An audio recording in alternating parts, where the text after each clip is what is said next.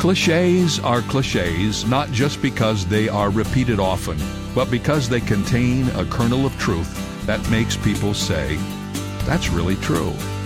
One such cliche is this things could always be worse. Now, I know these words are small comfort at the moment when life is painful, but it's the truth. Things could always be worse. One writer said it this way If you can't be thankful for what you have, be thankful for what you've escaped.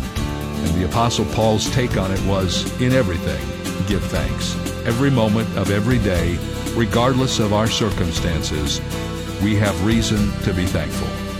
And this is David Jeremiah, encouraging you to get on the road to new life. Discover God's reasons to be grateful on Route 66. Route 66, driving the word home.